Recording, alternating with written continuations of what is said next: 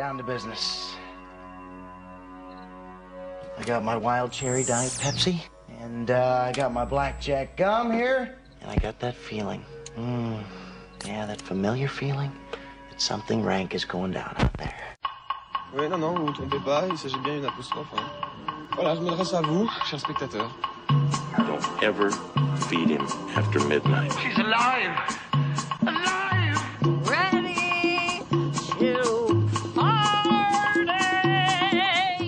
Sorry, Dave. I'm afraid I can't do that. I'm a man! Well, nobody's perfect. Qu'est-ce que c'est C'est pas quoi faire. Les acteurs sont à l'aise dans leur personnage, l'équipe est bien soudée, les problèmes personnels ne comptent plus, le cinéma règne. Vers l'infini Peut-on rire de tout, de la violence physique et symbolique que subit et réplique le Joker, de celle du monde agricole qui s'acharne sur Guillaume Canet dans Au nom de la terre à lui en faire perdre ses cheveux, et de celle du temps qui passe et qui n'épargne personne, pas même Gérard Darmon dans Vous êtes jeune, vous êtes beau. Peut-on rire de politique avec Alice et le maire Lucchini, des doutes existentiels de Christophe Honoré, prisonnier de la chambre 212 avec des fantômes un peu névrosés de son passé, et peut-on rire de sujets plus pointus, voire niches comme la fameuse invasion des ours en Sicile? Si ça parle à quelqu'un. Euh, L'adage veut qu'on puisse rire de tout, mais pas avec tout le monde. Heureusement, chez Extérieur Nuit, on a un goût douteux en matière d'humour, sans doute autant qu'en matière de cinéma. Extérieur Nuit, c'est parti.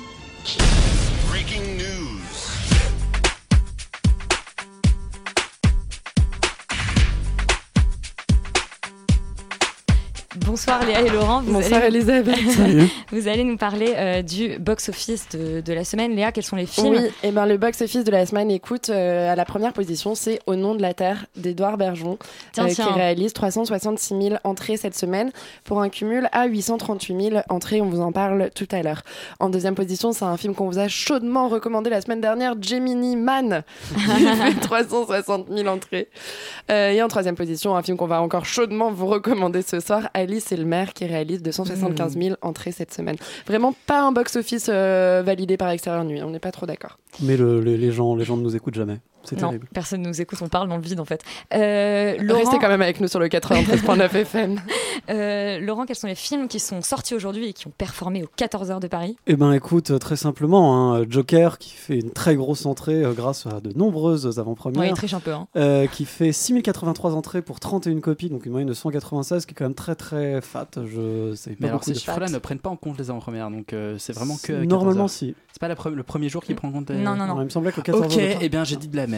Euh, le deuxième, le deuxième est un peu surprenant parce qu'il fait un très gros score quand même. Il aurait pu être premier euh, sur une autre semaine. C'est le Chambre 212 qui fait 1969 entrées pour 17 copies, donc une grosse moyenne de 116 aussi, ce qui est quand même assez, assez Ah, c'est balèze. Cannes. Enfin, je ne sais pas pourquoi. Et euh, enfin, en troisième place, un film dont on vous parle aussi aujourd'hui, qui est La fameuse invasion des ours en Sicile, qui fait une belle percée avec 852 entrées pour 13 copies, donc une moyenne de 66. Les gens sont allés au cinéma. Et c'est bien, C'est parce qu'il pleut. C'est beau. c'est bien, même si par exemple pour un film comme euh, Jacob et les chiens, euh, manifestement les chiens ne sont pas comptabilisés ou pas beaucoup parce qu'il fait que deux entrées pour deux copies. Donc une moyenne. euh, C'est peut-être Jacob par et copie. son chien. Voilà, peut-être c'est un peu, c'est un peu dommage. C'est notre petit perdant de la semaine. Ouais, mais ça avait l'air d'être un, un petit dessin animé sympa en plus, donc faut peut-être, euh, peut-être se renseigner. Quel dommage. Euh, bah, le premier film dont on va parler cette semaine, c'est justement Joker, donc le leader du- du- de ce 14 heures de Paris de Todd Phillips. On écoute la bande-annonce.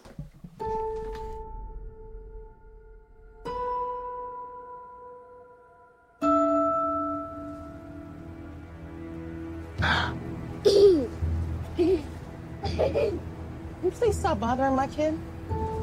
Sorry. Oh, une bande-annonce un peu, un peu angoissante, Yuri. Bah, tout comme le film, hein, puisque c'est, euh, faut-il encore le rappeler, euh, un film sur les origines du Joker, le mythique antagoniste de l'univers de Batman, euh, de, créé par DC Comics il y a maintenant de nombreuses années, euh, incarné pour la dernière fois à l'écran par Jared Leto, faut-il également s'en Ah souvenir, non et, euh, mais immortalisé évidemment par Jack Nicholson et Heath Ledger euh, respectivement. Euh, en fait, le film est totalement à part, c'est-à-dire qu'il prend le contre-pied de tout ce que faisait DC Comics avant sur l'univers connecté, sur les films qui se répondent, sur euh, les espèces de bouse euh, type Aquaman, et, et prend un parti pris formel assez fort puisque il place vraiment le, le personnage du Joker au centre de son film, et tout le film ne va que se centrer sur sa délication psychologique, sur comment un type qui a déjà des petits problèmes psychologiques à l'origine euh, va sombrer de plus en plus, de plus en plus dans la violence. Et Avec, du coup, avec Joaquin Phoenix. Phoenix qui joue, qui joue, qui joue magistralement je trouve, euh, le personnage de Arthur Fleck, euh, aka le Joker. Bon, euh, deux prix. Alors, j'ai commencé par ce que j'aime pas, parce que je, je- je suis plutôt très positif sur le film, mais je, euh, ce que je n'aime pas dans le film, plutôt, c'est euh, sa structure. Je trouve qu'il y a des problèmes structurels assez, assez, assez évidents. C'est-à-dire qu'il y a quand même un ventre mou un peu problématique avec euh, des, des, des intrigues secondaires dont qui ne sont pas très intéressantes et qui, à mon sens, nuisent un peu au propos du film, Euh, notamment le fait que euh, on veuille absolument mettre un visage sur le père du Joker euh, et la, la- comment dire je vais pas dire qui c'est, mais on va dire la, re- la résonance que ça a avec les événements, on va dire sociaux et politiques euh, qui sont montrés dans le film, pour moi, est un peu problématique parce que ça dessert un peu justement euh, le propos du film, qui se veut moralement ambigu tout du long, qui veut justement, qui prend jamais parti, qui te donne les arguments pour être à la fois pour et contre Ça reste euh, le ambigu, Joker. hein. Ben non, mais oui, mais néanmoins, on penche plus quand même du côté de la violence avec ce personnage du père, et c'est un peu dommage, je trouve. Mais néanmoins, le film formellement est brillant, c'est-à-dire que c'est un, c'est un hommage en plus total, mais assumé et intelligemment fait à la valse des pantins de Scorsese. Vraiment, c'est un, un film miroir. Euh, Il y a Taxi Driver. Il y a et ouais. beaucoup de Taxi Driver aussi. hein. aussi. Bah, Scorsese, en règle générale, Et oui, et, qui et- a et- produit le et film. Network, et Network de Sidney Lumet également, avec le, le côté des news qui se répètent, qui alimentent les news et qui font tout ça.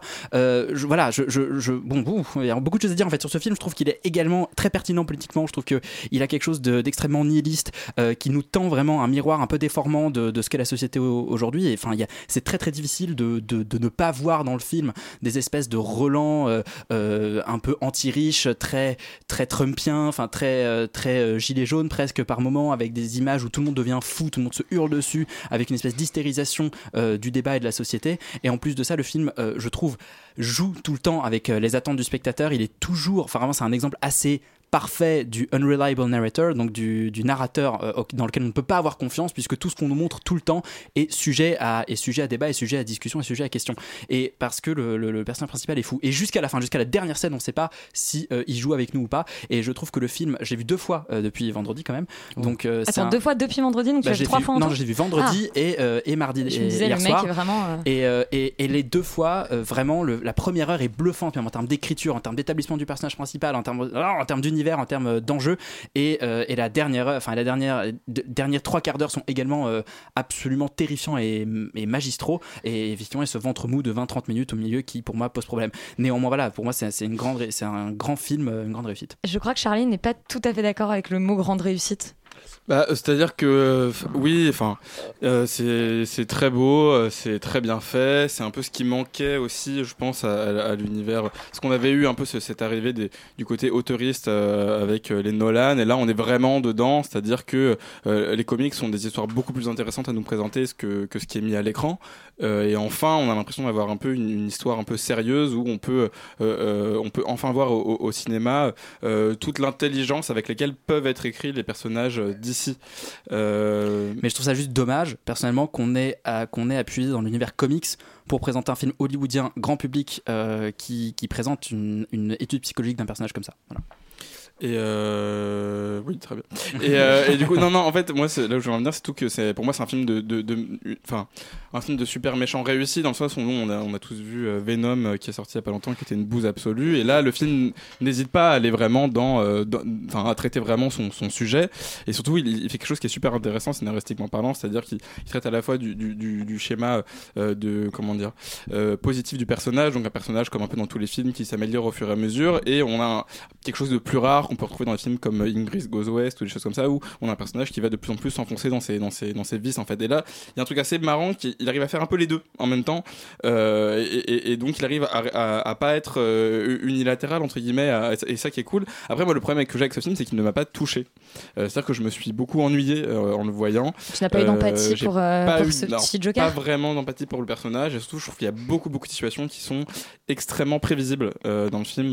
Il y a beaucoup de choses que, que qui m'ont pas euh, étonné ou que j'ai vu venir euh, enfin du coup le film était enfin essaie tellement d'avoir des lettres de noblesse, essaie tellement de s'int- de s'intégrer dans une espèce de mouvance de, de cinéma classique, un peu, un peu auteur, qui, peut, qui a un peu ses galons, que bah, du coup il oublie d'être, euh, il oublie d'être euh, surprenant.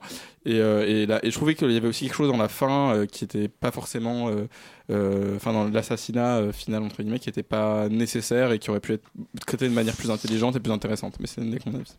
Je ne suis pas d'accord, mais c'est pas moi qu'on demande l'avis. Euh, Félix, qu'est-ce que tu en penses? Euh, je suis pas du tout d'accord et je suis, enfin, je suis vraiment, euh, je partage l'avis du riz. Euh, je trouve ce film totalement brillant et c'est, ça m'a vraiment bluffé.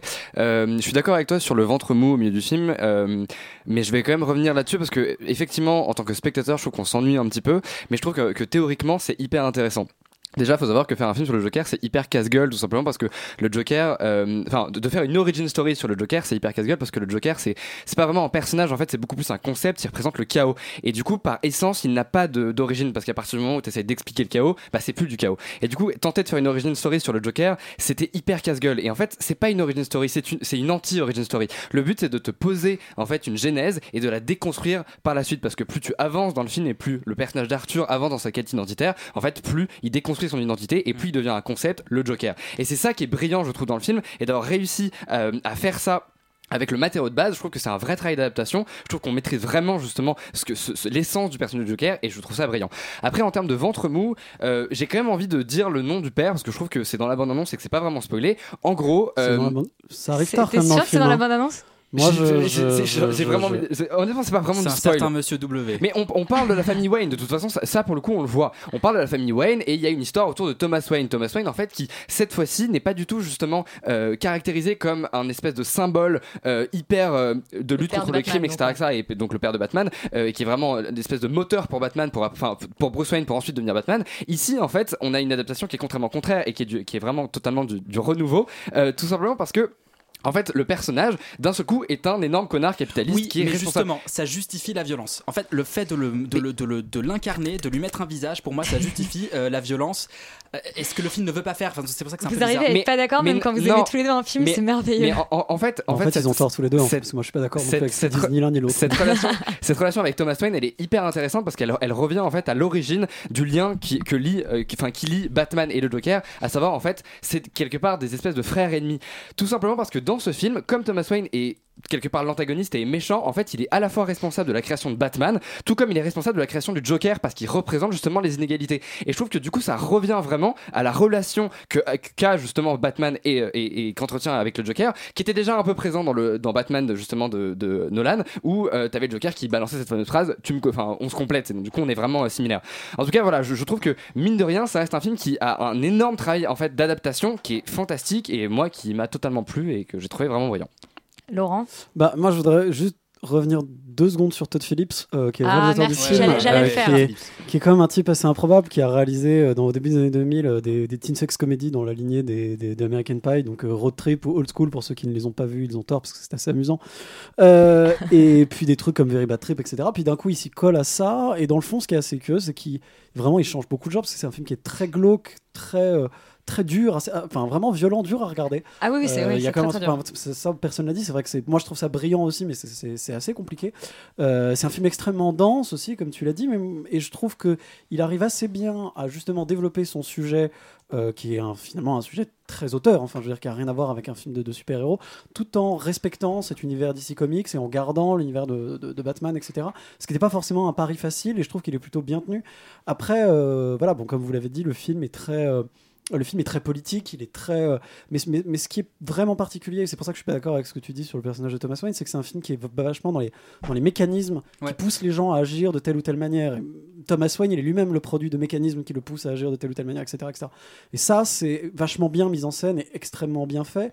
Euh, et, et ça arrive à le faire, du coup, en donnant une certaine empathie sur ce personnage de Joker, alors que ça devient peu à peu un salaud, en le faisant avec une, enfin, ambiguïté morale assez, assez lourde, parce que, parce que à la fois, en fait, on montre comment ce personnage, qui était un gentil garçon, devient un méchant et se libère par la violence en étant. Et, et donc, du coup, de ce point de vue-là, c'est assez ambigu, mais jamais on est dans le cautionnement de ce qu'il fait.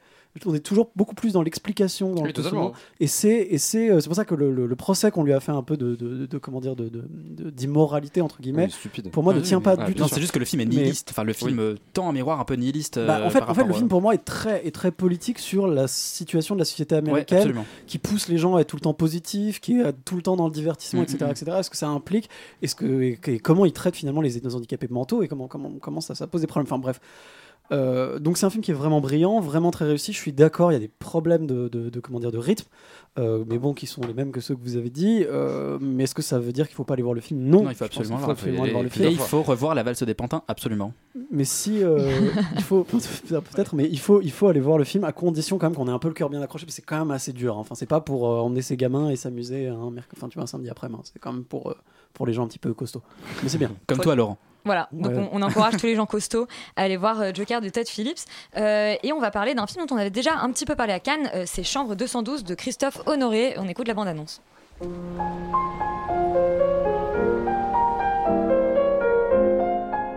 Depuis quand, dis-moi, ta sexualité est devenue une activité extra-conjugale? C'est la loi des couples qui dure. Personne n'y échappe. Sauf que moi, je t'ai jamais trompé en 25 ans. Richard Richard Roman, tu l'as vu à Cannes, toi, le dernier euh, Christophe Honoré? Oui, c'est vrai, je peux me la péter un peu. Qu'est-ce que ça, ça raconte, euh, Chambre 212 Euh, eh ben alors on a compris dans la bande-annonce qu'il s'agissait d'un couple. Euh, Richard qui est incarné par Benjamin Biolay et Maria qui est jouée par Chiara Mastroianni euh, qui vit une crise existentielle. euh, Le de- couple ou elle? Le couple. Mais finalement un peu plus, le film est quand même un peu plus centré sur ce- le personnage féminin, donc Maria qui décide de s'installer dans, un, dans une chambre d'hôtel, la chambre 212, euh, en face, en face de chez eux en fait, pour prendre du recul sur leurs 20 ans de mariage. Euh, donc voilà, et donc de réfléchir un peu à tout ce qui se passe, et euh, c'est Christophe Honoré qui va euh, mettre en scène ça avec un petit peu de fantastique, c'est là où euh, j'en viens. Euh, en fait, le film est, euh, je trouve, était dans la bonne compétition à Cannes, puisqu'il a effectivement un certain regard. Je trouve que c'est un film qui est assez surprenant et inattendu de bout en bout.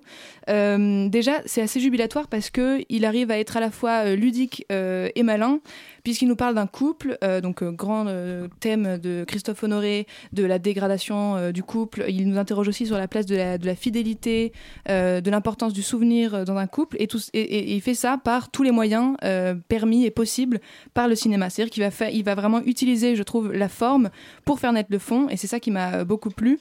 Euh, en, ça, en, s'autorisant en fait euh, le fantastique, le retour dans le temps qui est euh, propre, enfin, propre au cinéma et à la fiction, et donc en faisant une espèce de mise en abîme aussi du cinéma, ce qui est plutôt audacieux et assez réussi. En fait, il a, il a recours à une mise en scène très théâtrale et très artificielle, sur-artificielle, euh, ce qui fait que Christophe Honoré nous tra- transporte littéralement le spectateur dans un studio de cinéma, et ce qui est une expérience assez rare à vivre, qui était moi qui m'était pas arrivé depuis longtemps, parce que ça m'a fait penser au film d'Alain René, qui était euh, aussi très dans l'artificialité, notamment euh, Smoking par exemple, donc ça fait un Ah, je- oui, je un bout de son temps. dernier, mais ok. Euh, son dernier aussi, tout à fait, ouais. Euh, le seul défaut du film pour moi, c'est qu'il est presque un peu trop joueur. Euh, et donc, il, il finit par lasser un petit peu son spectateur, notamment par la répétition des, des événements, du procédé, et il se fait un peu bouffer par son concept. Mais c'est un film qui vaut le coup quand même de, de, de voir pour l'expérience à la fois poétique et donc drôle qu'il propose. Léa? Tu l'as Oui, vu à Cannes bah, aussi moi je l'ai vu, je l'ai découvert aussi à, à Cannes, donc ça commence à, à dater un, un peu. Euh, moi j'étais un peu déçue qu'il n'y ait pas de chanson. J'espérais que ça allait un peu chanter, puisqu'on retrouve en fait un peu les thèmes de prédilection de Christophe Honoré qu'on avait dans les chansons d'amour, qu'on avait dans Non ma fille tu n'iras pas danser, qu'on avait euh, dans Les Bien-Aimés. C'est euh, le trio, le triangle amoureux, l'amour impossible, le couple qui se déchire. Et à chaque fois, il arrivait dans ses comédies musicales, en tout cas dans les chansons d'amour et Les Bien-Aimés, à en faire quelque chose d'assez savoureux. Finalement, on retrouvait dans cette histoire qui n'avait pas forcément grand intérêt, euh, en tout cas pas de bouleversement scénaristique, quelque chose. euh, de fort, quelque chose qui nous emmenait euh, autre part dans une histoire à laquelle on avait envie d'adhérer. Là, euh, le manque musical quelque part, euh, moi, m'a aussi créé un, un- m'a révélé le manque scénaristique. Euh, bien sûr qu'il y a une très belle mise en scène, il y a beaucoup de jeux euh, très subtils avec des ouvertures de portes, avec des fantômes qui reviennent, des personnages auxquels on s'attend pas.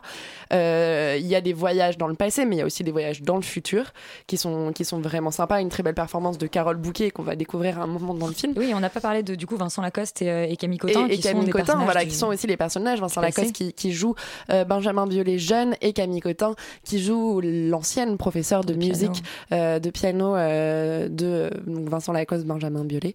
Elle, on va la découvrir plus âgée euh, dans le personnage de Carole Bouquet. Et c'est là que je trouve que le film est un peu dommage. C'est qu'il aurait pu aussi ouvrir une autre porte scénaristiquement, nous raconter que finalement, tous, on est dans la tête de Cara Mastroianni, on est dans la tête de ce personnage, que même pour les autres, elle leur invoque et elle leur invente un destin tragique. Alors oui, Carole Bouquet a des chats, elle est au bord de la mer, elle est finalement euh, très heureuse, très apaisée, mais bon, ça donne pas très envie, ça nous brise un peu le cœur, ça nous, en fait, ça nous met pas très à l'aise, je trouve, avec la fin de l'histoire. Et finalement, moi, j'avais juste l'impression d'être dans euh, l'imagination du- d'une femme quand même assez, assez triste, assez terne, qui, qui n'a pas tellement de rêve pour elle. Euh, du coup, j'avais aucune envie qu'elle reste avec Benjamin Biolay. Moi, j'avais envie de dire, mais fuis, cette femme est noire, c'est un puits sans fond qui va t'entraîner euh, dans les abysses de la souffrance et de la douleur. Là où je pense que le film a entraîné Félix. Parce que moi aussi j'étais à Cannes, bam. Euh, non, effectivement, moi je suis un peu le, le, le déçu. Euh, Enfin, le déçu, non, Bah, je visiblement, je- c'est pas non plus. euh, Non, c'est vrai, c'est vrai, effectivement. La standing ovation autour de cette table. hein. Non, mais moi je pense que je suis quasiment, quasiment sous terre en fait là à ce niveau. Euh, non, c'est vrai que j'ai vraiment pas du tout aimé. Je, je trouve que c'est. euh, En fait, vu et revu déjà la thématique du couple, machin, bon, effectivement, c'est quelque chose, cette espèce de poncif. Et si, si attelé, euh, pourquoi pas Le problème, c'est qu'il y a tellement de films euh, qui sont passés justement. euh, avant et qui, qui sont brillants et je, je pense notamment à Eternal Sunshine of a Spotless Man qui est genre littéralement en fait le même film mais en mieux Euh, je- je- Bah, Honoré, c'est pas Gondry. Enfin, mais, mais c'est exactement ça et en fait je trouve que effectivement il y a une folie un peu formelle et, et ça reste quand même assez gentil Euh, enfin ça, ça reste sympa à, à regarder mais globalement euh, au niveau de la forme c'est pas très inspiré ça fait penser un peu à du sous-gondry au niveau du fond je trouve que effectivement euh, ça raconte pas grand chose en fait ça va pas assez loin. Je trouve qu'on aurait aimé aller beaucoup plus euh, beaucoup plus loin dans la dans la psyché de ces personnages et effectivement de les, caractériser de manière encore plus euh, encore plus tranchée encore plus encore plus téné enfin sombre je ne sais quoi. Mais du coup on, arrive à un espèce de de de- d'entre-deux qui est sympa à regarder mais sans plus. Et du coup à la fin du film moi j'ai quasiment aucun souvenir du film. Je, n'en ai rien retiré. Et j'avoue que je, n'arrive pas à comprendre vraiment l'intérêt d'aller voir ça. Je trouve que c'est c'est sympathique mais vraiment sans plus j'ai pas grand chose à dire je trouve que c'est c'est un peu vain en fait comme démarche je trouve que c'est c'est du déjà vu et ça apporte pas grand chose au genre donc voilà regardez regardez Gondry et c'est bien mieux Je- j'avoue que j'ai pas d'autres trucs à, à dire vraiment dessus Oh, c'est pas exactement euh, le, le- le postulat de départ de Gondry euh, non plus, puisque Cara Mastroianni cherche pas à oublier complètement euh, Benjamin Biolay ou mais l'éradiquer. de de mais, mais bien sûr, de, souvenirs, de souvenirs et de portes qui relation, s'ouvrent. etc. Enfin, c'est- c'est vraiment Mais genre c'est un peu un jeu aussi, c'est que c'est très inspiré de Gondry, euh, même de Sacha Guitry, etc. Il y a Ouais, beaucoup de d'inspiration. Je trouve c'est plus du- des. du Bah oui, moi, je, moi je sens je sens pas Je trouve honoré ça un peu un. Oui, je, mais je- juste- je vois toutes les références mais j'arrive pas à sentir le, Rendez-nous la musique d'Alex Bopin. Merde. Donc petite déception quand même pour ce chambre 212 de, de Christophe Honoré. On est toujours sur euh, Radio Campus Paris. C'est vraiment bien de devoir le dire à chaque fois comme ça. Tu sais, j'ai l'impression que c'est un peu une sorte de On a slogan chelou. d'être une vraie radio. En fait. Ouais, c'est écoute, euh, c'est les, c'est les nouvelles règles maintenant. Donc, si vous nous écoutez en FM, vous êtes sur le 93.9. FM, tout à fait. Et on va écouter la bande-annonce d'Alice et le maire de Nicolas Pariser. Vous connaissez mon parcours euh Je sais que vous êtes un homme politique. Vous êtes le maire de Lyon. Ils ont payé le prix. Le maire, il, il va bien Je vais essayer de vous exposer ma situation. J'ai toujours eu des idées. J'avais 25, 40, 50 idées par jour. Non, non. On est toujours sur Radio Campus Paris. Non, je rigole. Laurent, qu'est-ce que ça raconte, Alice et le maire? Euh, et ben Alice et le maire, deuxième film de Nicolas Pariser, d'abord Fabrice Lucchini, Agnès de Moustier, euh, voilà, qui, ça, enfin, qui sont les acteurs du film. Et ça raconte c'est l'histoire, voilà, c'est- tout le film. Euh, et ça raconte l'histoire donc, d'une jeune femme qui vient de finir des études de lettres. Alice, donc. Alice, qui a bossé euh, à Oxford, etc., qui est une femme très brillante, qui a fait des études de lettres de, de très haut niveau, euh, et qui est embauchée à la mairie de Lyon pour aider le maire, qui est lui. Gérard Collomb. Qui est alors voilà un peu qui mais mais je pense un peu enfin un peu différent quand même heureusement à mon avis mais qui est euh, qui voilà qui est une espèce de grande figure de la gauche socialiste euh, et qui en fait euh, la, la- la- fait venir à la mairie parce qu'il n'arrive pas à trouver des d'idées et que euh, c'était un type qui avait l'habitude d'avoir beaucoup d'idées et que là ça fait 30 ans qu'il n'arrive plus à penser qu'il n'arrive pas à avoir d'idées 30 ans qu'il a plus d'idées quand même. hein. enfin en tout cas c'est oui, tellement français comme Non, pitch, pardon. hein, même. Bah, ça fait moins, long enfin, quand même. Ça fait au moins 30 ans que la machine commence à galérer. Voilà, c'est ce qu'il dit. Euh, et en fait, euh, oui, en effet, c'est un film très français. C'est aussi un film qui a plein de bonnes intentions. Euh, on sent qu'il y a une vraie volonté de dire des choses sur euh, la politique, le conflit de génération au sein de la politique, euh, qui essaie, qui arrive à essayer de sortir un peu des clichés populistes démagos euh, qu'on a sur les hommes politiques tous pourris, blabla, qui arrive à se moquer de pas mal d'archétypes qui sont assez ridicules, qui gravitent en fait dans tout ce monde-là. Non, vraiment, il y a plein d'intentions louables, mais comme bah, tout le monde le sait, les, les- comment Les dire, l'enfer, voire l'enfer absolu euh, pavé de bonnes intentions, parce qu'au-delà de ça, en fait, rien ne va, strictement rien ne va. C'est horriblement mal écrit. Euh, la narration est extrêmement faible. Euh, la plupart des personnages, en fait, sont, très mal faits, mais les personnages principaux sont vraiment pas terribles. Il y a même des personnages qui sont même plus des personnages fonction. Ça, c'est quand ils ont de la chance, c'est une espèce de personnages discours. Qu'ils sont là, qui viennent pour faire une espèce de discours. Il y a des erreurs de mise en scène absurdes. Enfin, il y a des trucs scandaleux, quoi. Et les dialogues, les dialogues sont absolument catastrophiques, avec des moments où on se croirait dans Doute, Doute film que, dont j'ai infligé, euh, enfin j'ai traumatisé quelques personnes autour de cette table de Yamini Lila Kumar. euh, Et qu'on peut trouver sur YouTube. Qu'on peut trouver gratuitement sur YouTube, que je sais, Doute avec un S, je vous, je vous, en- je je conseille Avec de Benjamin. Biolay d'ailleurs. Et de le faire, voilà, avec Benjamin Biolay, et de le faire très bourré, c'est encore mieux. Alors, euh, le pire dans le fond, c'est que au-delà euh, du fait que c'est bah, en termes de film, c'est un gros ratage, euh, le contenu est assez débile. C'est-à-dire que les différentes postures des personnages, etc., sont com- globalement débiles. Enfin, le message est assez con, le message final est globalement assez con. On a parfois l'impression d'entendre de la réflexion d'un gamin de 14 ans qui pense que quoi, de fumer des mauvais joints et de porter un t-shirt à l'effigie du Che, c'est le summum de euh, la subversion, mais pas du tout. Enfin, heureusement, c'est pas tout le temps comme ça, mais enfin, c'est vrai qu'il y a des moments très gênants. Euh, c'est très faible et c'est hyper dommage parce que dans le fond, euh, il y avait des bonnes intentions dans ce film. Euh, mais bon, voilà, c'est mal fait et c'est débile. Donc, on peut pas, on peut pas conseiller aux gens d'aller voir ça. C'est une catastrophe. Si vous voulez voir des films sur la politique, il y en a plein d'autres. Euh, Il y en a beaucoup, de, beaucoup plus intéressants, de toutes sortes. C'est- Donc, ne vous infligez vraiment pas ça. Finalement, t'es heureux de pas l'avoir vu à Cannes, Laurent, n'est-ce pas? Bah, euh, j'irai pas jusque-là parce que je- ça m'aurait évité une soirée de merde cette semaine. Euh, Sophie Katz, est-ce que c'était oui, aussi euh, douloureux que pour oui, Laurent c'était alors aussi douloureux, et étant donné qu'effectivement, je, je l'attendais beaucoup aussi à Cannes. J'ai essayé deux fois d'entrer dans la salle. euh, à chaque fois, il y avait une queue immense. Tu vois, faut pas s'acharner, Enfin, voilà, finalement, quand ça veut pas, il y a un- C'est comme y a un- un signe. Faut pas, faut pas. Et, euh, et surtout parce que j'avais adoré en fait le premier long métrage de Nicolas Pariser, donc qui s'appelait Le Grand Jeu, Ouais. avec Clémence Poésie et Melville Poupeau. Donc en fait, je vais faire la chronique d'un autre film pour ne pas parler du film dont on va parler, parce que ce film-là, Le Grand Jeu, était un grand film politique français, ce qui est quand même relativement rare pour être noté, et qui était très subtil, très fin. Et voilà, donc j'attendais énormément de ce deuxième film, et, et je ne peux que rejoindre Laurent, c'est que c'est vraiment c'est plat. Il y a absolument aucune idée, les, les discours qu'il propose. Enfin, en fait, à la limite, on aimerait bien, pourquoi pas, lire euh, les dissertations euh, que lui donne Alice, que donne Alice euh, au euh, enfin, Lucchini. parce que euh, bon. Là, il y a des idées. Là, tu dis bon, bah voilà, j'aimerais bien à limite avoir une discussion avec elle. Bon, elle a l'air intelligente et elle, elle ouvre des, des, des champs de possibles. Et ça, c'est pourquoi pas. Mais le problème, c'est qu'à part ça, il y a aucun enjeu dans le film. Je veux dire, même le discours. On, on entend qu'il essaye de, de montrer cette espèce de de complexité de la politique, de vouloir avoir des idéaux, de retrouver des idéaux, puis en même temps d'être bouffé par la grande machine et de et de, de l'apparatchik et de etc etc etc. Mais sauf que c'est c'est c'est- c'est raté parce que on a côté- puis en fait parce que aussi tu te tu t'attaches à aucun personnage. En fait, je pense que c'est aussi ça le problème, c'est que Fabrice Lucchini, je ne m'attache pas à lui. Il est sympathique, mais il m'inspire rien et il m'inspire pas politiquement non plus.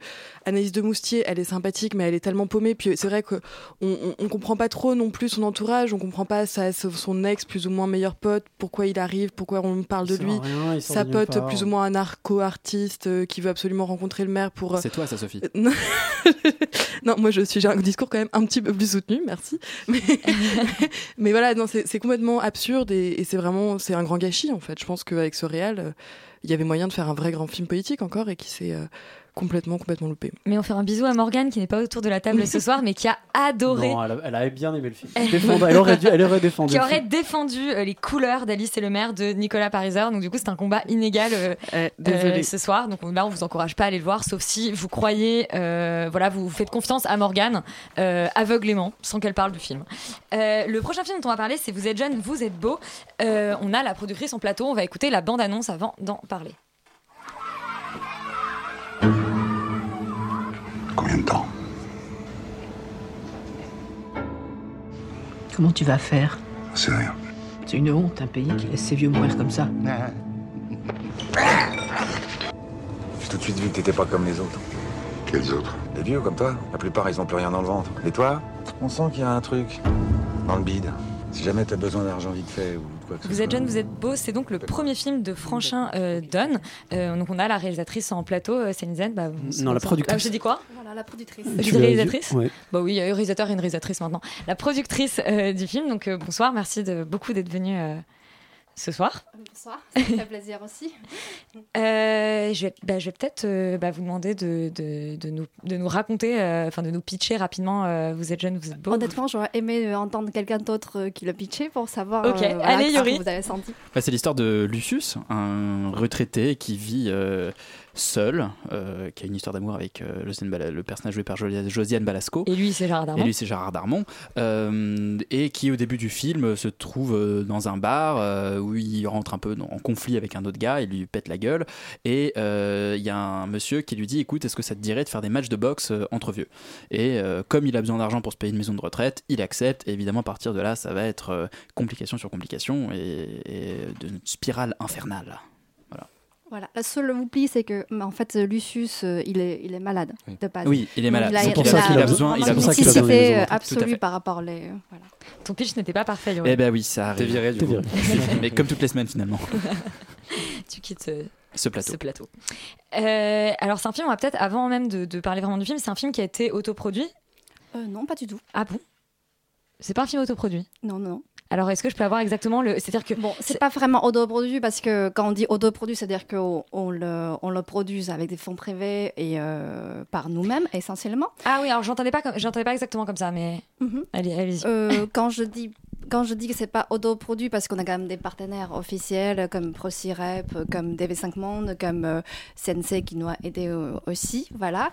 Et euh, on a aussi des partenaires industrie et aussi des coproducteurs officiels. Donc du coup, je je pense pas qu'on peut dire que c'est un autoproduit. Non, tout à fait. Alors, s'il y a des partenaires officiels, c'est pas du tout, du tout autoproduit. C'est un film, pardon, c'est, c'est ce- en fait, c'est plutôt ce que je voulais dire, qui a été euh, produit euh, avant même, il me semble, d'avoir un distributeur. C'est ça. Donc, c'est ça. pas, c'est pas le chemin euh, un peu- classique oui. pour un film. Il y en a eu un petit changement, c'est qu'on a eu un engagement d'un- distributeur qui, euh, qui a voulu nous accompagner sur ce, sur ce projet. Mais finalement, on a eu un petit changement. Bon, c'est pas que de son côté, on a eu aussi des modifications de scénario. Donc, du coup, ça, c'est lié à ça. Voilà. Donc, pendant le tournage, on n'avait pas eu de, de engagement par rapport au le distributeur, mais on a trouvé après. D'accord, bah super. Mhm. Euh, je sais pas qui veut poser une première question. Bah écoute, Yuri, vas-y, lance-toi. Mais alors, euh, comment, euh, qui, comment, comment est né ce film déjà? C'est toujours intéressant de savoir comment. Est-ce que parce que j'ai vu que c'était adapté d'un roman et que le- l'écrivain était également scénariste du film. Et alors, comment s'est passé du coup c'est- Est-ce que c'est vous qui avez acheté les droits du roman ou est-ce que c'est euh, le- le- le l'écrivain qui voulait euh, porter ce roman à l'écran ou est-ce que ça venait de- d'un- du réalisateur qui voulait porter cette histoire à l'écran? Euh, je pense que c'est partagé parce qu'on a rencontré euh, l'écrivain du roman en fin d'année 2016. Il avait déjà écrit une première version de scénario qui est adapté de son roman qui s'appelle À nous. Euh, donc l'auteur s'appelle Tarek Nouy. Euh, on a lu son, sa première version de scénario euh, sur cette histoire-là. On a adoré euh, déjà l'idée de combat de vieux. On a adoré aussi la façon qu'on traite des soucis des personnes âgées. Autrement, autre aussi qu'on a, on a pour nous aussi, bon, pour le réal aussi, on trouve que c'est un vrai sujet à parler. Donc euh, c'est avec ça qu'on a eu un coup de cœur par rapport à ce projet. Mais depuis la première version du scénario, on a beaucoup beaucoup travaillé ensemble avec le réal, avec nous aussi. On fait des réunions tout, quasiment tout, pendant trois mois pour avoir une version de, de, de scénario qui est pour le film assez concret, qui est assez différent par rapport au roman. D'accord. Mm. Et justement, les différences par rapport au roman, c'est le même point de départ ou, euh, ou est-ce que et, et à- à que- qu'est-ce- quelles sont les différences du coup avec, euh, avec le roman d'origine Je pense que le roman, il, est, euh, il a plus de, hum, d'imagination, ça part plus dans la fiction. D'accord. Euh, mais en revanche, euh, le volontaire de, de la, de la mise en scène de- du Oui. qui est un peu plus resté, oui, qui, a vraiment plus envie de rester sur le, euh, les relations euh, amoureuses et amitiés de Lucius euh, et aussi par rapport à sa vie euh, personnelle, vraiment pour traiter le sujet de, de personnes âgées. Voilà. Félix? Euh, bah, c'est vrai que c'est un, un ovni un peu, je trouve, dans le cinéma français. Il y a une ambiance qui est extrêmement particulière. Euh, vous avez donc du coup Gérard Darmon et Josiane Balasco en, en acteurs et actrices euh, principaux, mais vous avez aussi Denis Lavant. Denis Lavant, autant ça, m'é- ça m'étonne pas vraiment parce qu'il a tourné avec Carax, etc. Mais comment on a Gérard Darmon et euh, Josiane Balasco sur ce genre de projet? Euh, c'est comme vous avez dit, hein, euh, on a quand même un projet assez différent par rapport à tous les scénarios que, ils reçoivent. Déjà, euh, on a commencé par un chemin assez classique, c'est-à-dire une fois qu'on a qu'on a on trouve une version de scénario assez concrète, on l'envoie à certains acteurs avec notre de casting. Euh, D'ailleurs, on a pensé tout de suite à Gérard, même en, en phase de l'écriture. Euh, on lui a proposé le scénario, c'était un jeudi, je me souviens encore, et on a reçu la réponse vendredi. Il a lu le scénario vraiment jeudi, le jour même, en, à peu près sous trois heures. Euh, vendredi, il nous a dit oui, et euh, on s'est rencontrés jeudi d'après. Pour vous dire que euh, lui, comme Gérard, il a dit à nous aussi, il a il trouve que c'est un scénario qu'il a jamais, pas vu depuis trois ans, puisque c'est tellement différent et c'est tellement euh, touchante, émouvante cette histoire. Donc il a adoré tout de suite. Il s'est engagé au bout de cinq jours. Et puis c'est pas, c'est, on- on- il y a rarement des films comme ça qui sont qui sont portés par des par des acteurs de cet âge en fait. Oui, des des oui. premiers rôles de cet âge, il y en a pas, il y en a pas tant que ça. Du coup, du coup, il y a même un côté un peu pas autobiographique, mais on a l'impression que c'est aussi un espèce de film portrait de cet acteur qui justement vieillit, qui du coup doit un peu assumer son corps, etc. Bah, c'est un, ouais, c'est un film où on voit beaucoup de corps vieux. Euh, meurtris par la vie. Enfin, vraiment, c'est un truc euh, qu'on a. Et euh, également des scènes de sexe Mhm. entre, entre des, des acteurs âgés. Mhm. Euh, Est-ce que c'est dur de convaincre des partenaires, des distributeurs, des partenaires comme le CNC ou quoi, sur un film? Bah écoutez, on va faire un film avec des vieux qui font de la boxe.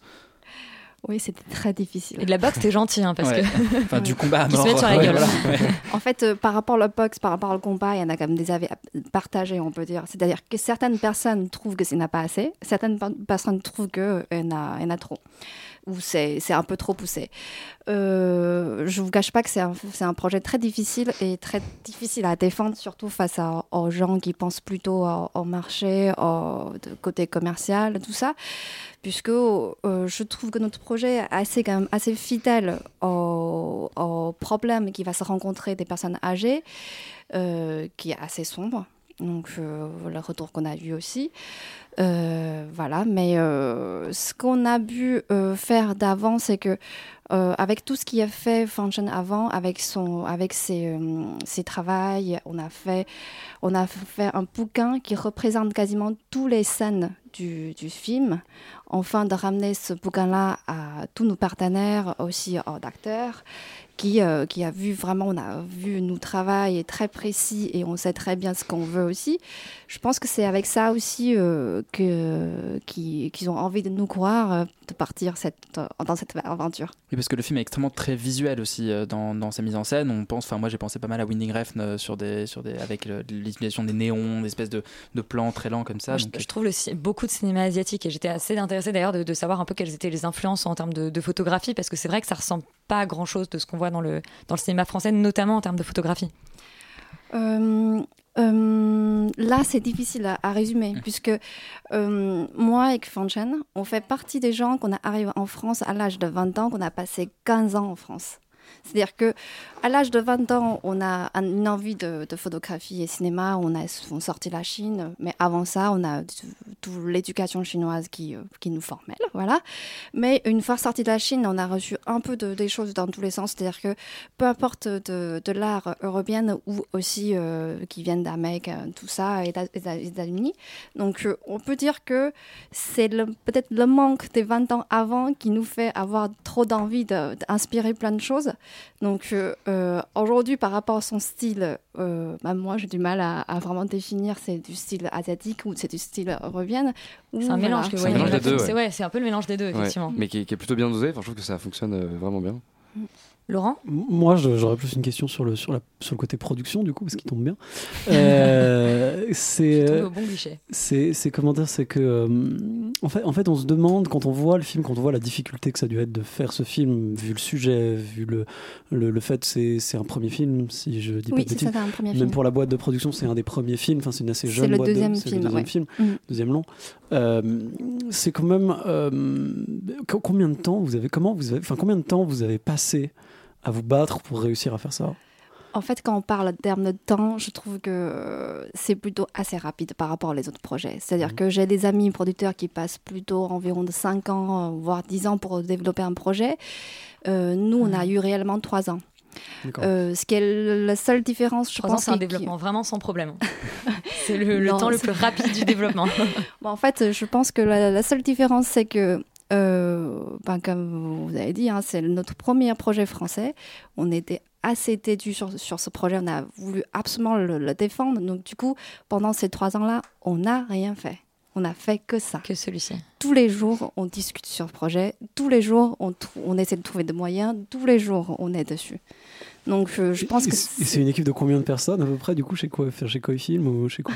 Non, mais je veux dire, pour, pour que les gens se rendent compte en fait de la masse de travail incroyable que ça doit être pour une boîte comme ça, pour faire un film comme ça. euh, On n'est pas nombreux, on n'est pas nombreux, mais par contre, on, est, on essaie d'engager des gens qui nous aident, qui nous donnent des avis, qui nous donnent des retours dessus. C'est-à-dire que, euh, à part moi, productrice, et après Fanchain, il a 100% dessus. L'auteur, euh, il est, on peut dire, il a 50% dessus aussi. Et en dehors de ça, on a euh, une coupe, une trentaine d'amis qui nous fait des retours sur le scénario quasiment régulièrement, qui nous donnent des pistes, qui essaient de nous présenter des amis, des amis, etc., pour nous aider. Donc, du coup, euh, je peux dire que on a mobilisé tout ce qu'on a pu pour ce projet.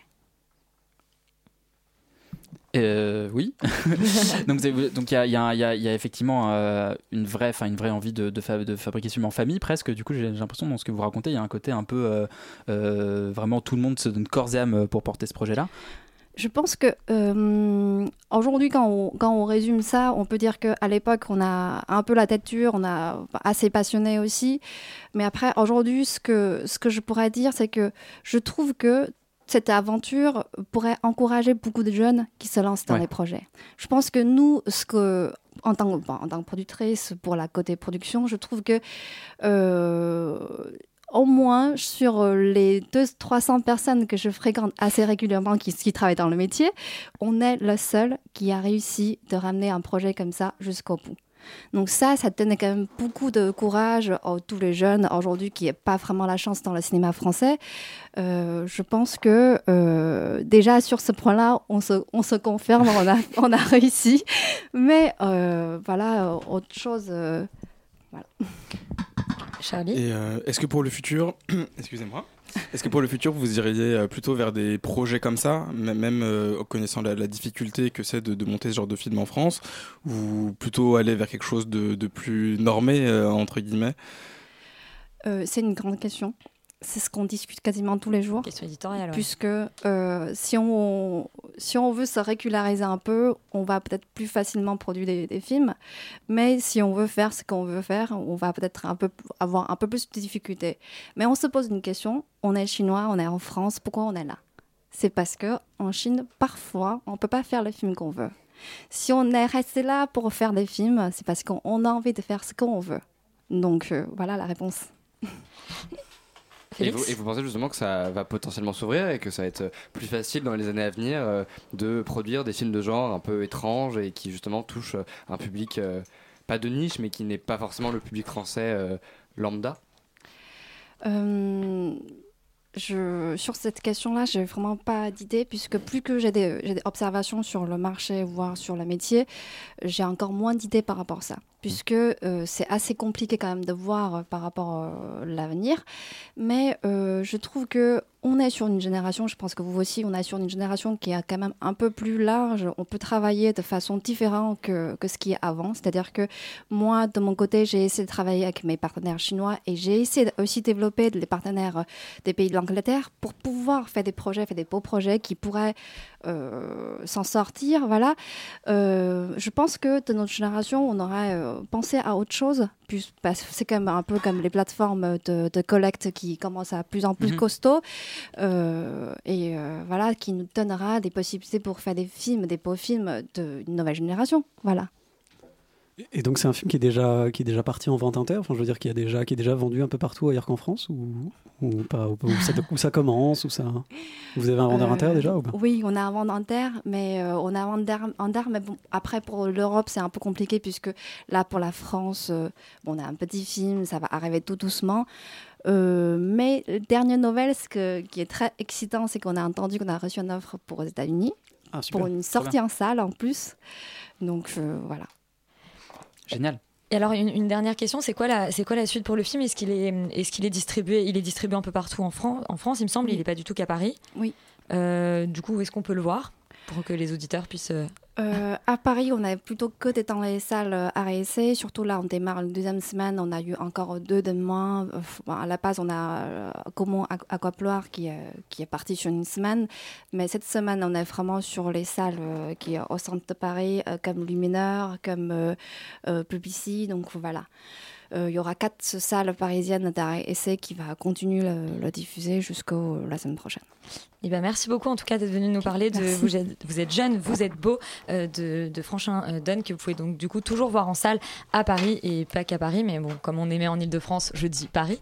Euh, vous êtes toujours sur Radio Campus Paris. Euh, Léa, tu vas nous parler de totalement autre chose. Oui, moi je suis allée voir le feel good movie du mois, euh, celui qu'il faut voir le dimanche soir pour se remonter le moral, se dire qu'après tout la vie est belle. Je suis allée voir au nom de la terre.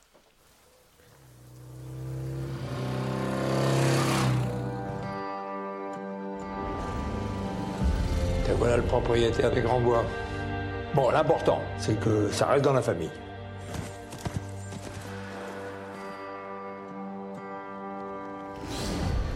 Voilà, vous l'aurez compris, parce qu'il faut avouer que ce titre, il n'est pas complètement clair. hein. Euh, moi, j'y allais, je savais pas si j'allais voir Au nom de la Terre ou Au nom de la Terre, un dessin animé produit par Wild Bunch, distribué par UFO. Non, je suis allée voir un film qui est tellement déprimant qu'il a plongé Guillaume Canet lui-même euh, dans une terrible dépression. Euh, je suis allée voir donc Au nom de la Terre qui nous parle de la famille Jargeau, qui, parce qu'il faut produire plus, se lance à l'instar de la euh, qui elle rapporta des pépettes à du jardin dans l'élevage de poulets, elle aussi au bout du jardin. Euh, voilà, comment enchaîner avec une Il y a blague euh, beaucoup de feuilles devant toi, voilà, Qu'est-ce comment- qui se passe Comment enchaîner avec une blague pareille? Non, voilà, la famille Jargeau, comme la famille Bélier, reste sourde aux mises en garde du grand-père. Sauf que dans ce film-ci, euh, c'est pas Eric Almosnino qui donne le là, mais Le Crédit Mutuel donne le la aux Enfoirés 2018 Musique.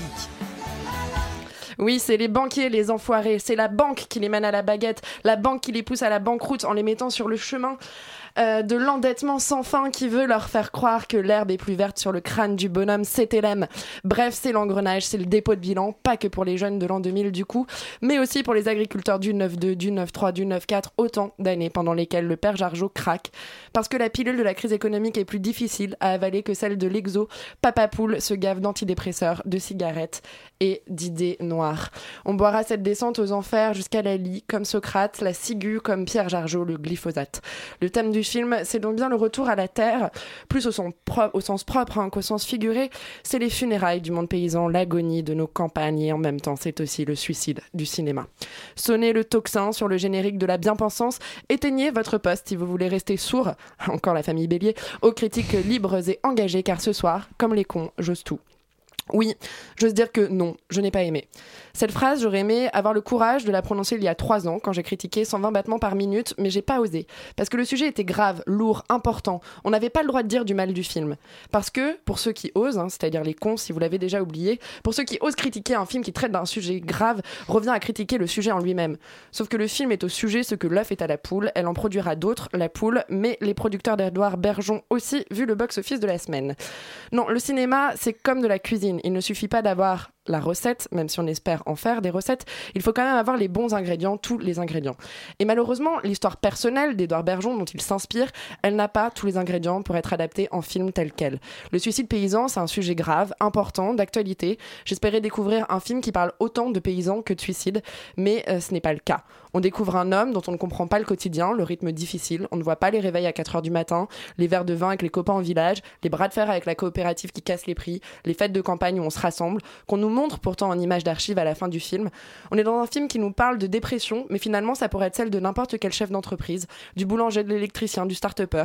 Ce film nous raconte pas grand-chose sur la vie à la campagne, sur la vie d'agriculteur. C'est formaté pour un grand public, bas de gamme, pour la grande distribution, bas de gamme elle aussi, celle qui tue justement les petits paysans. Ah, ça c'était un très beau film sur la campagne. Ce n'est pas au nom de la terre que je descends ce film, à six pieds sous terre justement, c'est au nom du scénario, du cadre et de l'honnêteté. Et même le jeu admirable de Guillaume Canet ne peut me faire oublier ce côté bon marché de ce nouveau 36 nuances d'engrais. Merci beaucoup Léa. Euh, toi, Sophie Cat, tu t'es intéressée à un réalisateur, Al Hartley, euh, dont on va parler après avoir entendu du coup la bande-annonce de sa trilogie. Voilà.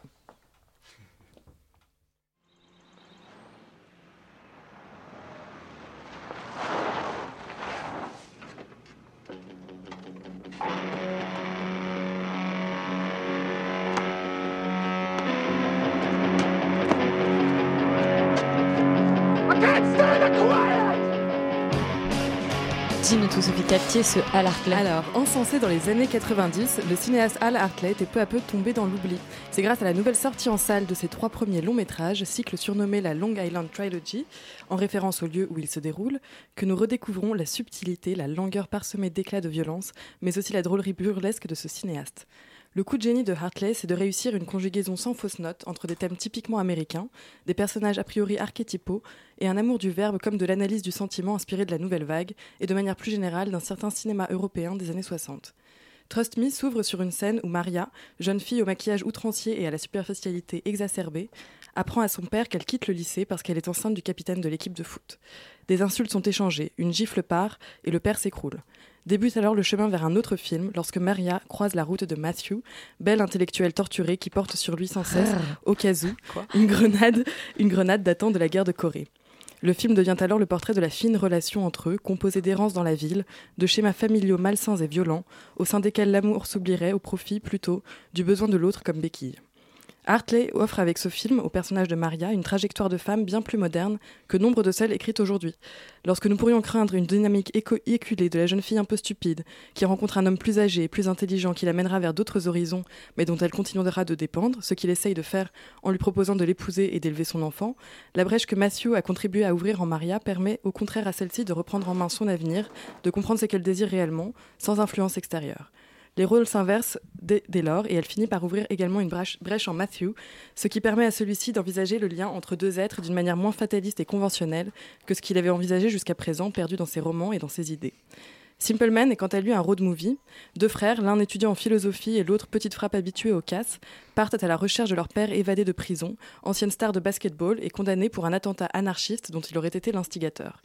Leur voyage est parsemé de rencontres avec des personnages tous plus loufoques les uns que les autres, marginaux étranges et sûrs de leurs différences, dans un jeu de labyrinthe et de cache-cache, de révélations et de danses libératrices, dont l'une, sur une chanson de Sonic Youth, est splendide de liberté retrouvée. Simple Man confirme le talent d'Hartley dans le mélange des genres. En creux des paysages et des thématiques ancrées dans la mythologie du road movie, Hartley conjugue dans sa mise en scène une composition du cadre rigoureuse, une attention esthétique au coup de lumière, rouge ou bleu, très marquée, créant Bleu ainsi, hein. bien sûr, créant ainsi des lignes de démarcation dans l'image, tout en alternant avec un naturalisme de l'intrigue et des dialogues, qui n'est pas sans évoquer un Paris Texas ou un Twin Peaks. Et oui. L'incroyable vérité narre la rencontre, elle, amoureuse entre Audrey, jeune fille persuadée de, que la fin du monde est imminente, et de Josh qui, de retour dans sa ville natale après un séjour en prison, est confronté au ragot car personne ne se souvient bien des meurtres qu'il aurait commis. Dans ces trois films, les dialogues sont savoureux, simples, aiguisés et vifs, ciselés. Ils rebondissent d'une bouche à l'autre entre des personnes qui ne savent pas ou plus se parler, perdues dans une brume étrange et auréolées d'ambiances mystérieuses et planantes. Ces atmosphères sont créées par l'utilisation aussi de thèmes musicaux représentant les personnages, et à l'instar du fameux thème de Laura dans le Twin Peaks de Lynch, ces leitmotifs deviennent des rengaines entêtantes et mélancoliques. Cette apparente langueur se part d'une drôlerie omniprésente aussi et d'une joie de vivre communiquée par un comique burlesque, alliant gifles impromptus, gags de répétition de chute et un jeu d'acteurs qui pourrait sembler atone si dans chaque virgule et derrière la simplicité des mots ne se cachait toute l'étendue de la fragilité de ces personnages qui tentent, tant bien que mal, de créer un lien entre eux et le monde dans lequel ils vivent. Dans ces mondes merveilleux, Al Hartley crée des personnages de marginaux essolés, inadaptés, qui, selon les propres dires du cinéaste, se battent pour parvenir à communiquer dans un monde de communication. Ils tentent tous ce combat de la plus belle des manières en essayant de réparer leur quotidien, et Hal Hartley offre à chacun d'eux, l'espace d'un film, la possibilité de se réinventer et de sortir de sa chrysalide.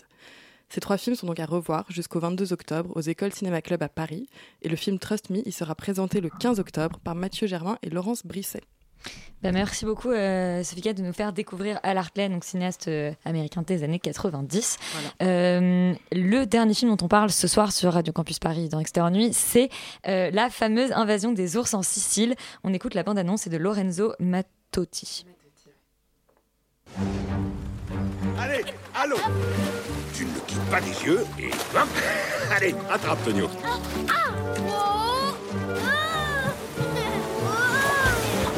Roman, qu'est-ce que ça raconte, cette fameuse invasion des ours en Sicile? Euh, ça commence par euh, un troubadour et sa fille qui vont se réfugier dans une grotte euh, lors d'une une espèce de tempête de neige et qui vont réveiller un ours endormi malencontreusement dans la grotte.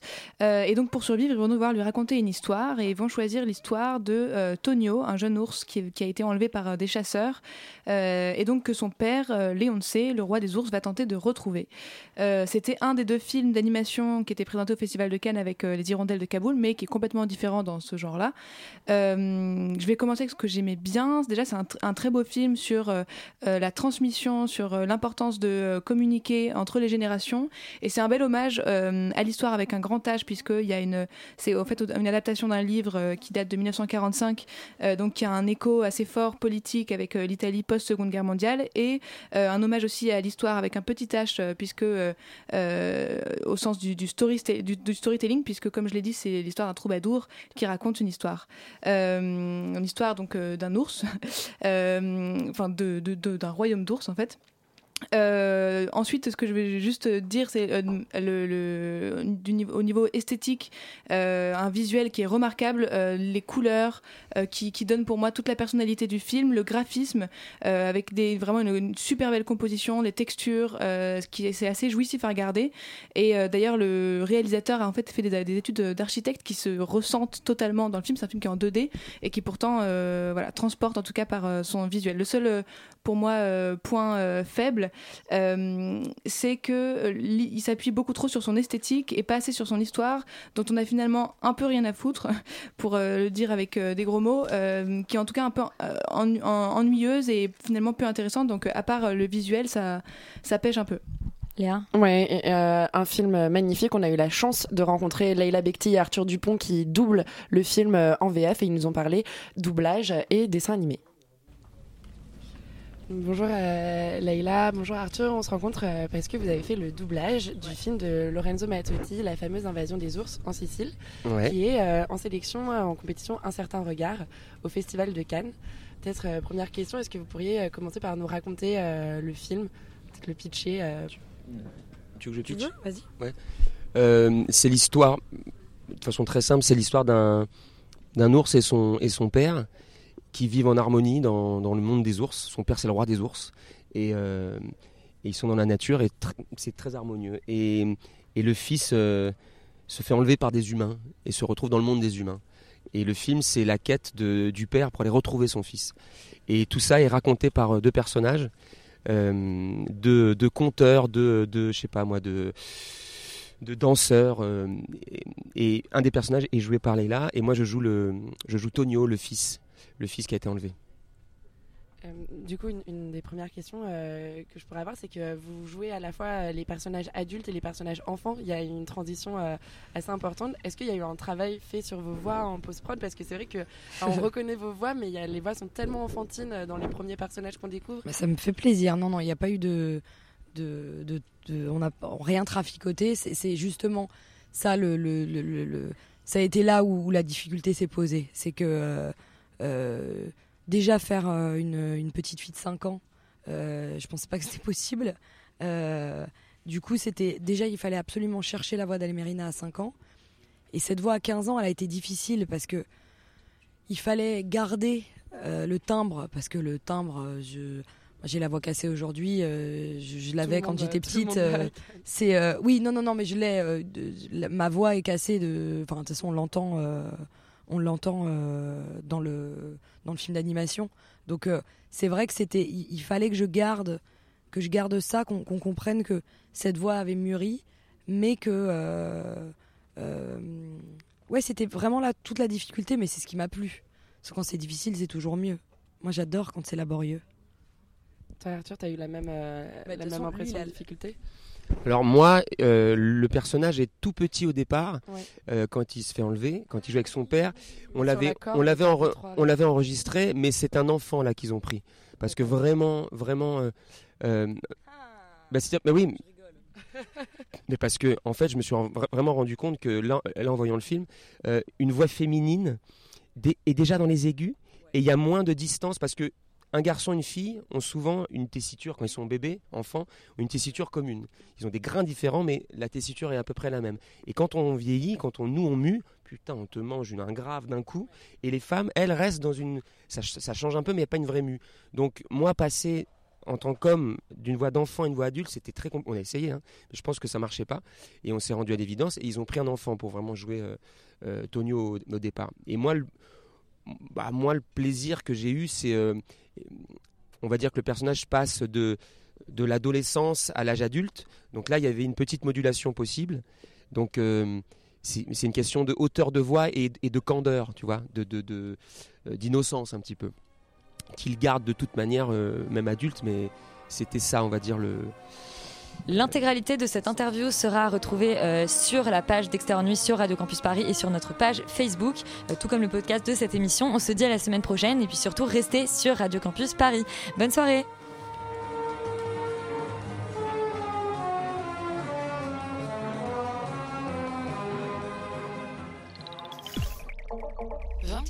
Vingt et un.